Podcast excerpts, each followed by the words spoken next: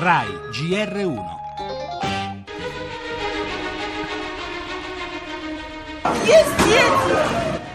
C'è stato un rumore assordante, poi il fumo. C'erano persone a terra e sangue ovunque. I corpi avevano la pelle annerita. Dopo averlo escluso categoricamente, ora fonti investigative di San Pietroburgo dichiarano di ritenere probabile che la bomba nel metro sia opera di un attentatore suicida isolato. Dietro la sfida a Putin potrebbero esserci i terroristi jihadisti che vogliono punire la Russia per il suo intervento in Siria.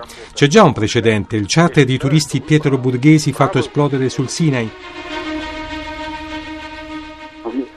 Non vorrei che Putin utilizzasse questo attentato per mettere il bavaglio all'opposizione e sopprimere ogni tentativo di manifestazione. Questo è possibile nell'attuale regime putiniano.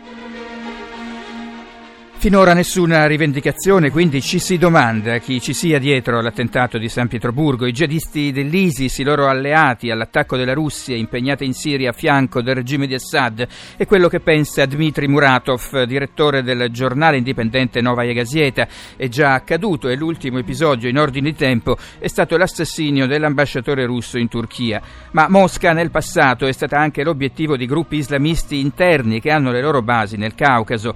Molti di loro negli ultimi anni hanno raggiunto Al-Qaeda e l'ISIS nei campi di battaglia della Siria e dell'Iraq e il loro possibile ritorno in patria a conseguenza delle sconfitte subite dal califfato in Medio Oriente è un'ipotesi che preoccupa molto i servizi russi e non solo loro.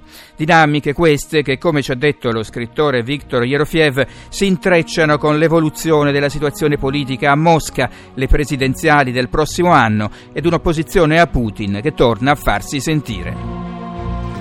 Le altre notizie del giornale, la politica, il voto nei circoli del PD e le polemiche sui numeri, Renzi incalza, chi ha perso lo ammetta. Intanto i 5 Stelle presentano il primo punto del loro programma, quello sull'energia. Sanità, piano della ministra Lorenzin, allo studio detrazioni legate al reddito e nuove soglie di esenzione dai ticket. Cronaca, ennesimo femminicidio, 47enne uccisa dal compagno nel sonno.